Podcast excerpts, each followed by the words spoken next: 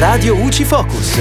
Ciao a tutti amici di Radio UCI, io sono Giulia in questo Focus Fisco. Parliamo della nuova funzione che permette di delegare ad un familiare o a un'altra persona di fiducia l'utilizzo dei servizi online dell'Agenzia delle Entrate.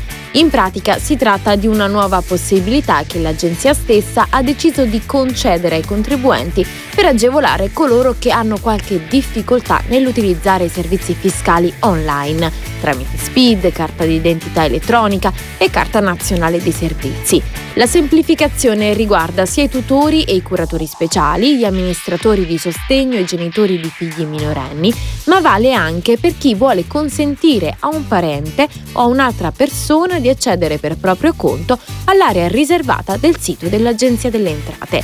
Le abilitazioni avranno validità fino al 31 dicembre dell'anno in cui sono state rilasciate.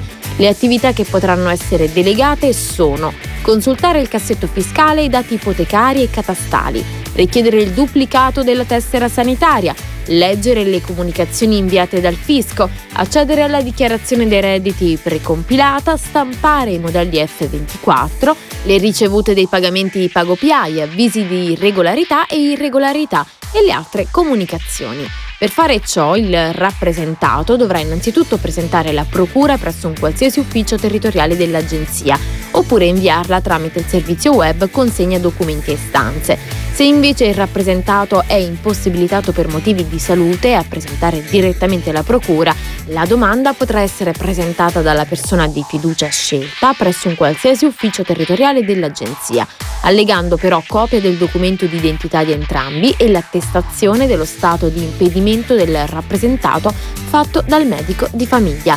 E per ora è tutto, al prossimo Focus.